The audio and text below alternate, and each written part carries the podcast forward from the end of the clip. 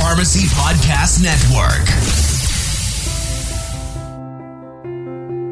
If you or your patients struggle with muscle cramps, spasms, soreness, or restless leg syndrome, you're going to want to hear about our non opioid TheraWorks Relief. TheraWorks Relief is a clinically proven and published locally acting topical solution that prevents and relieves muscle cramps, spasms, and soreness in the legs and feet. In a research study including patients diagnosed with restless leg syndrome, TheraWorks Relief was shown to reduce symptoms commonly associated with accompanying RLS, including muscle cramps and spasms. Muscle cramps are reported as a side effect of hundreds of prescription medications, from intravenous iron sucrose and conjugated estrogens to statins and diuretics. By managing muscle cramps, TheraWorks TheraWorks Relief supports adherence, helping patients stay on important and often life saving medications. TheraWorks Relief comes in an easy to use, fast absorbing, non greasy foam that can prevent muscle cramps and spasms with just a few simple applications a day. To learn more about TheraWorks Relief, go to theraworksrelief.com and click on the healthcare professional link.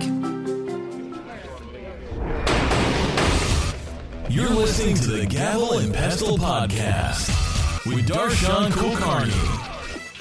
The Gavel Pestle Podcast, where the law of the land intersects with the business of pharmacy. Hey, this is Darshan. Just before uh, you listen to the podcast, make sure you remember this is not legal advice. This is also not medical advice, and um, it's not construction advice. So don't take construction advice from me. Also, this does not create an attorney-client relationship. So don't be saying that I just gave you legal advice again. Talk to a lawyer who knows you that can give you advice that's right for you. Thanks again. Keep listening. We'll talk soon. This is Darshan. Uh, I'm here speaking with Manny, and I'm really excited to have him on. Manny, you want to introduce yourself? Sure. Uh, my name is uh, Manny Fombu. I'm, I'm, a cardiologist by training, and uh, I have had uh, experience working in practice and in, in, industry from the pharmaceutical side, from the venture capital and private equity world, and back into into pharma. And I'm very uh, passionate about uh, the future of healthcare. This is going to be great then. So we're going to be talking about healthcare. And Manny and I were speaking before we got on the, onto the call, and we are talking about disruptive influence because Manny actually happens to be at a conference right now, um, and he is talking about wearables. So, Manny, do you want to first talk about um, what you're at the conference for? First of all, correct. So um, I'm here uh, today in Chicago. Um, it's a cold day in Chicago with snow. snow. Um, and I'm here for the American Heart Association uh, annual meeting. And uh, I am uh, talking about and presenting the paper about uh, uh, wearables in the heart failure patient community. And when I say wearables, I'm talking about the use of, of, of, activity trackers such as Fitbit and Apple Watch and other devices that track activity to monitor patients remotely and the value that could bring to um, a healthcare industry. See, and, and that's the conversation we started off with, Manny. Um, everyone's talking about the big news with Pfizer. Do you want to talk a little bit about that news first? Uh, yes. So uh, recently, I think a couple of days ago, um, th- th- there was uh, a lot of headlines, and and uh, I actually posted uh, an article about this on LinkedIn and on Twitter, which had a lot of uh, people that were very interested in that particular topic, right? And the idea was that Stanford partnered with Apple to do a heart study. And within an eight month period, they actually recruited over 400,000 people that were very interested in participating in this particular study.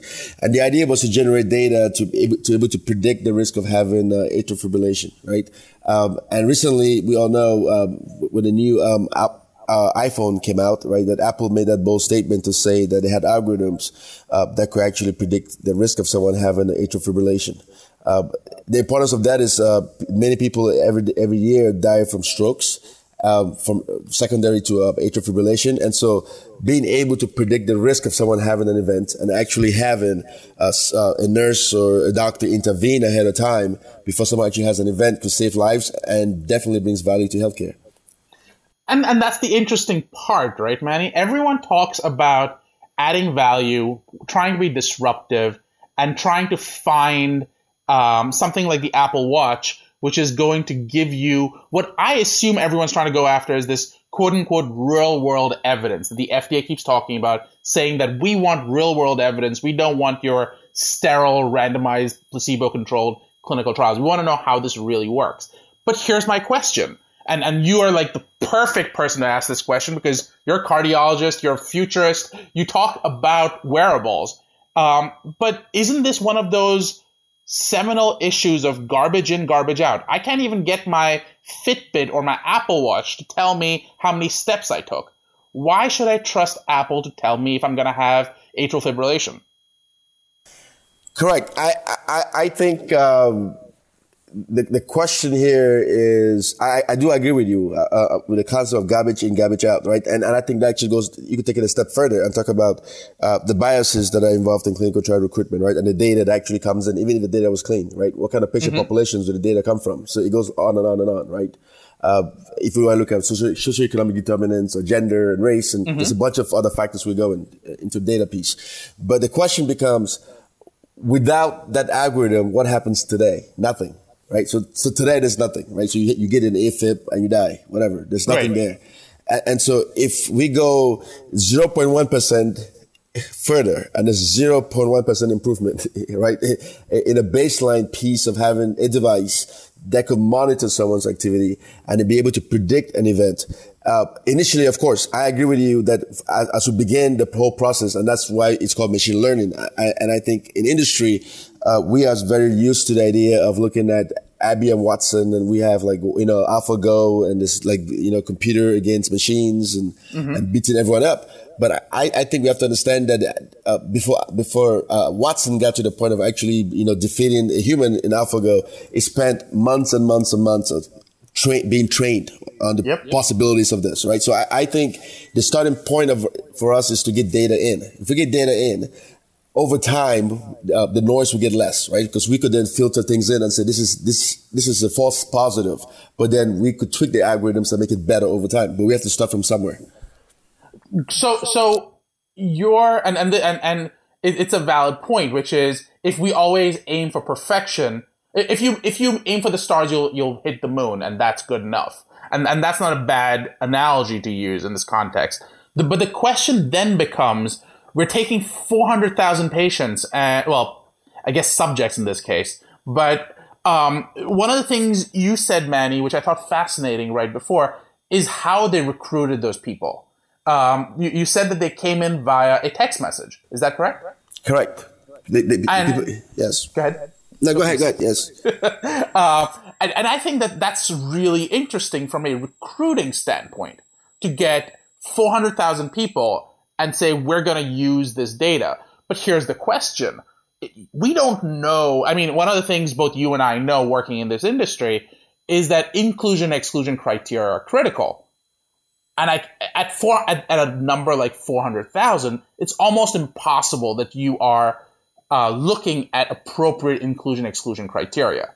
And then, there, therefore, because of that, it's going to be really, really, really difficult to evaluate if a, a true informed consent was given.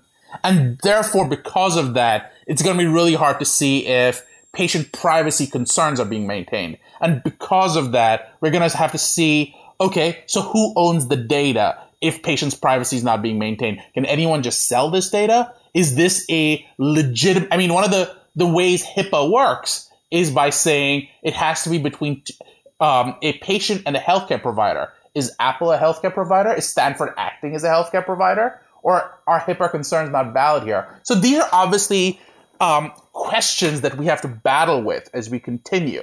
But do you think that this is the future? And do you think that this is going to, um, how should we put this, change how we practice medicine? What kind of data do you think we're going to get out of this, I guess? I, I, think you have some very valid points, right? Uh, I, I, don't know if you recall recently, uh, maybe a couple of years ago, when uh, Edward Snowden, um, uh, you know, uh, released the news that the government was was spying on us uh, through our television screens and through yep. our phones, right? Yep. Do you know how much uproar that brought? Zero. No one cared. okay. Right. If, if, if you go on Twitter today and you go on Facebook, you have multiple people talking about uh, they have diabetes and they have mental conditions, right? If you look at Facebook, Facebook is building a whole healthcare community of people engaging, actively talking to other people about your health. Yep. Do I do I care if you know what my potassium levels are, or do I care if you know what my blood pressure levels are? Right? I mean, how does that affect my life? right? If you know what, what, my potassium levels are, no one cares about your potassium levels, right? Uh, the bank knows everything that you buy, right? We, go, we are going right. to to a cashless um, a society where everyone uses a credit card, which means your company yep. knows that your bank knows everything about you. They know what you buy. They know every secret about you, right? But yet we don't discuss what, what, what do banks do with our, with our information. If you apply to buy a home or you apply to buy a car or a TV screen or a credit card, what happens? You run a credit check on you right? We don't ask mm-hmm. what, like, what, what is the privacy of my data? How do you get access to my data? Of course, you know your data is being sold. That's how they know everything about you, right? Mm-hmm. And they don't even mm-hmm. trust you and you don't even authorize them to look at your data, but they know everything about you. They know about your arrest records and driving records and everything about you. But we don't talk about it.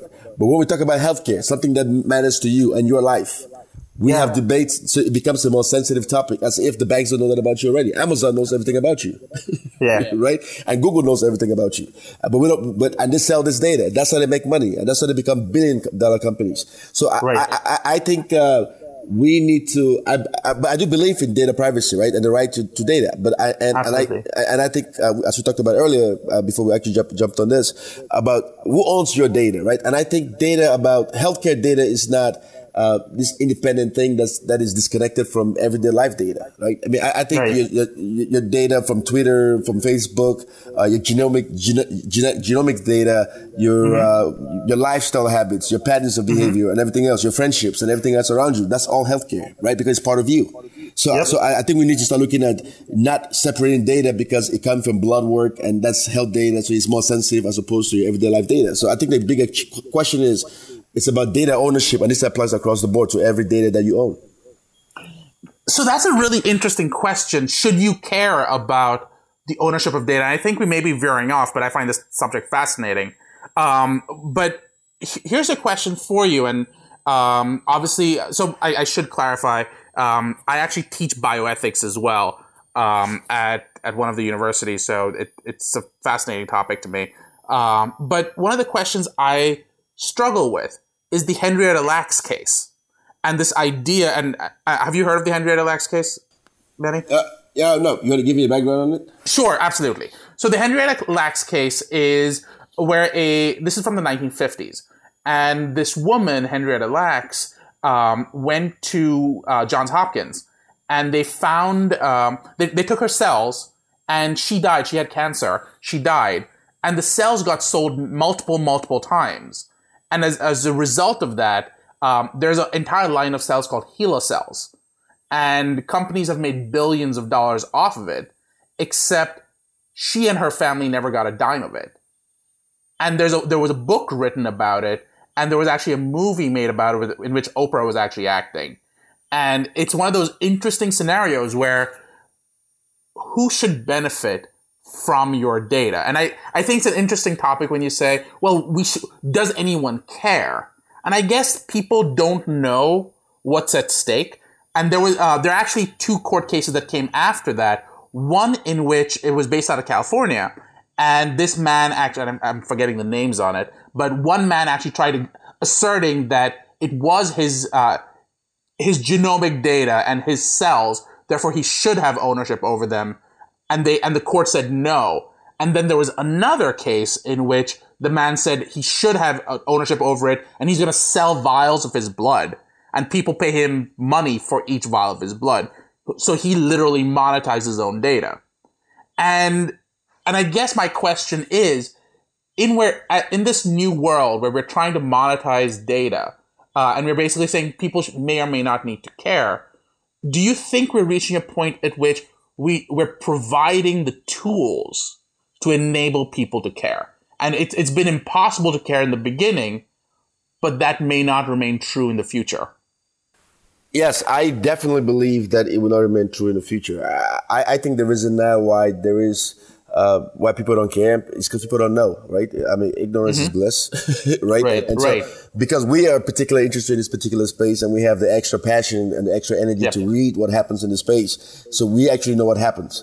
But the average consumer has no clue that when you go to your CVS and you go to your, your, your Whole Foods or your local grocery store, that mm-hmm. that, that that free gift card to give you you know to give you discounts coupons is actually being yeah. used to track you right you yep know? exactly correct people don't think about that and people don't understand the idea of you driving through and they have cameras in the toll gates that take pictures of your license plate is actually tracking your activities and that everything you charge for your credit card you're actually being tracked and that data there's a huge data market and and that that market is that, that data is being used to actually you know, determine your behavior and actually trigger you to, you know, and this happening with politics, right? If you look at what happens with Facebook now, in, in, mm-hmm. in politics and everything else.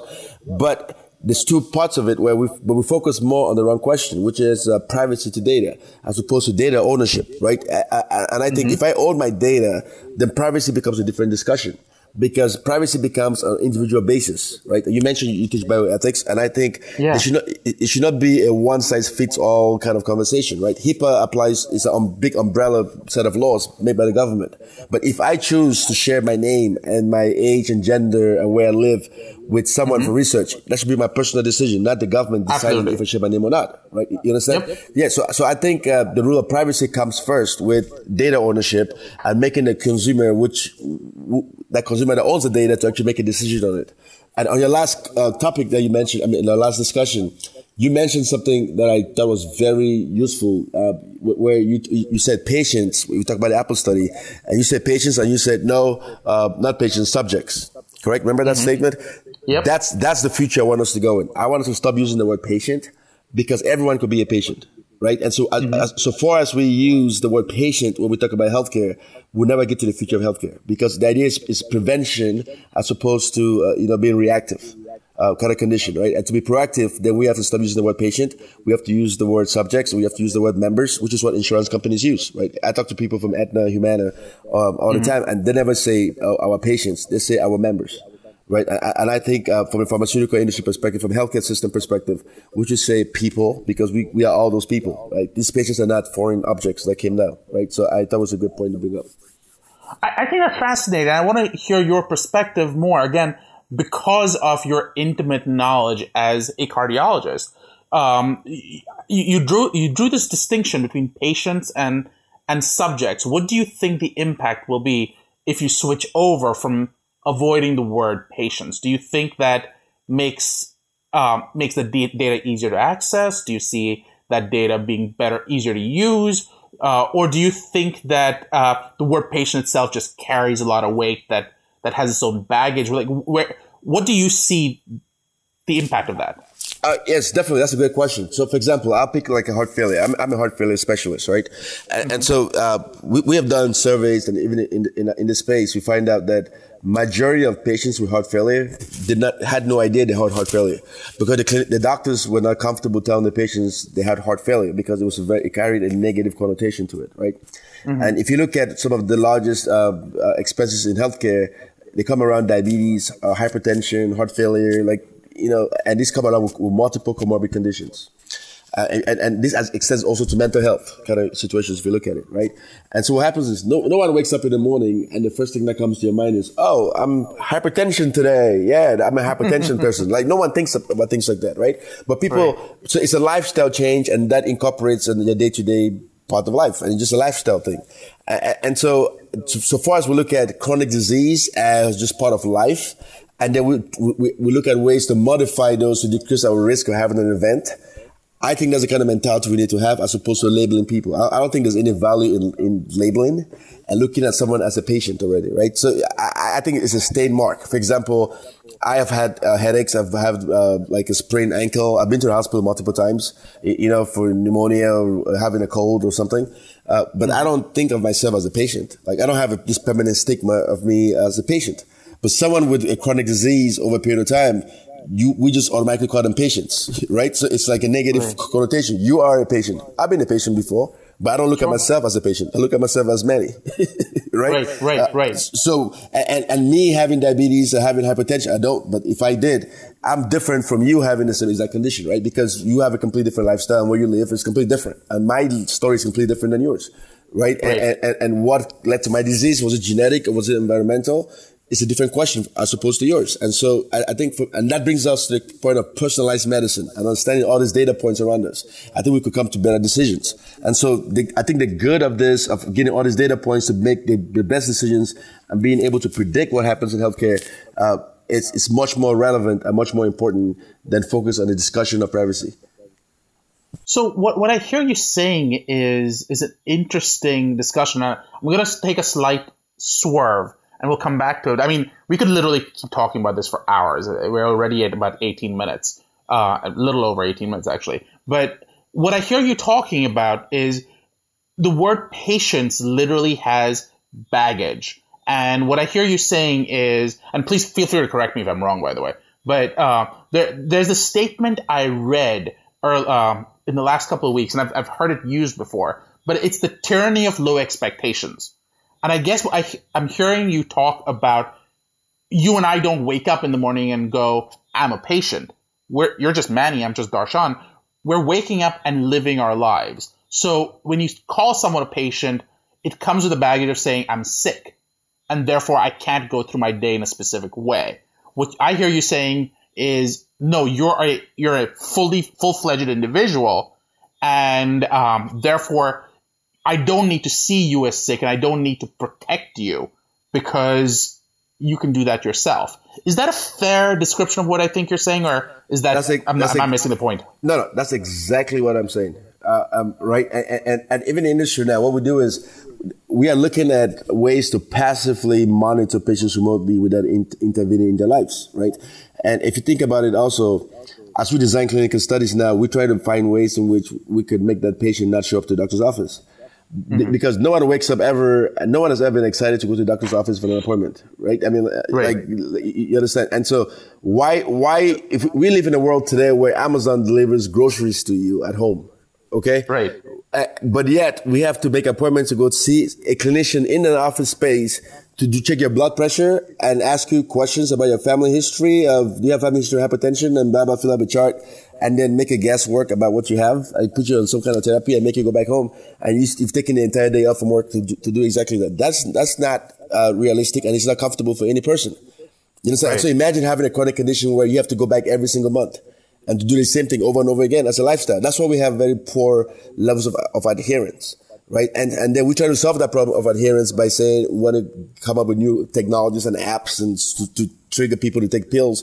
But it's irrelevant to the point of the obstacles of the workflow. It's, it doesn't make sense. So I think in the future of what it is, we have to of healthcare, we we have to make things seamless and have a customer uh, experience kind of piece where we have to take uh, this mentality of doctors being. Um, uh, the gurus and the know-all people to saying that hey, you're individual and your health matters to you, and educate you to understand exactly what's happening with you, and enable you to make the right decision. I think that's really interesting because the AMA just came out and did a whole thing on how they want doctors to remain the focus of all of this. While I hear you saying that with machine learning, with uh, artificial intelligence, with patient data, there may be a way of incorporating doctors into the process, but keeping the patient as the center, the, the whole patient centricity movement gaining more traction, if you will. Um, Manny, obviously, I can have a full new discussion on telehealth and telepharmacy, um, which I, again, have a passion and, and to talk about. But we're starting to reach that point where people will start tuning out. So this was amazing, and thank you so much for coming on. Um, I want to uh, to give you the chance to give any last words, and um, we'll go from there. Yes, uh, uh, uh thanks a lot. I think it was a great discussion. Um, I think my final word to be that we live in a, in a world today where, you know, if I'm trying to go somewhere, I rely on my GPS to guide me and tell me where to go, right? And, and when it comes to healthcare, we have no such roadmap, you know, to get us where we're going. We have tons and tons of data that has been lost. Uh, like my grandmother, for example, died from heart failure, but what caused the heart failure and the history of her life before she got to heart failure is completely gone, right? So my kids and my great grandkids will have no idea what relevance my grandmother's health was to my health and their health. And so I think in the future of healthcare, with data being generated and, and us having that right to our data and sharing that data, we might be able to actually have this roadmap of healthcare that we actually will depend on similar to GPS. And that's my hope for the future. That sounds excellent. Thanks again, Manny. We're going to both hit the stop button and there we go. Hey, this is Darshan. Thanks for listening in. I really want to talk to you, but you can always email me as well. Darshan at conformlaw.com. Thanks for listening in. I'm really excited to hear from you.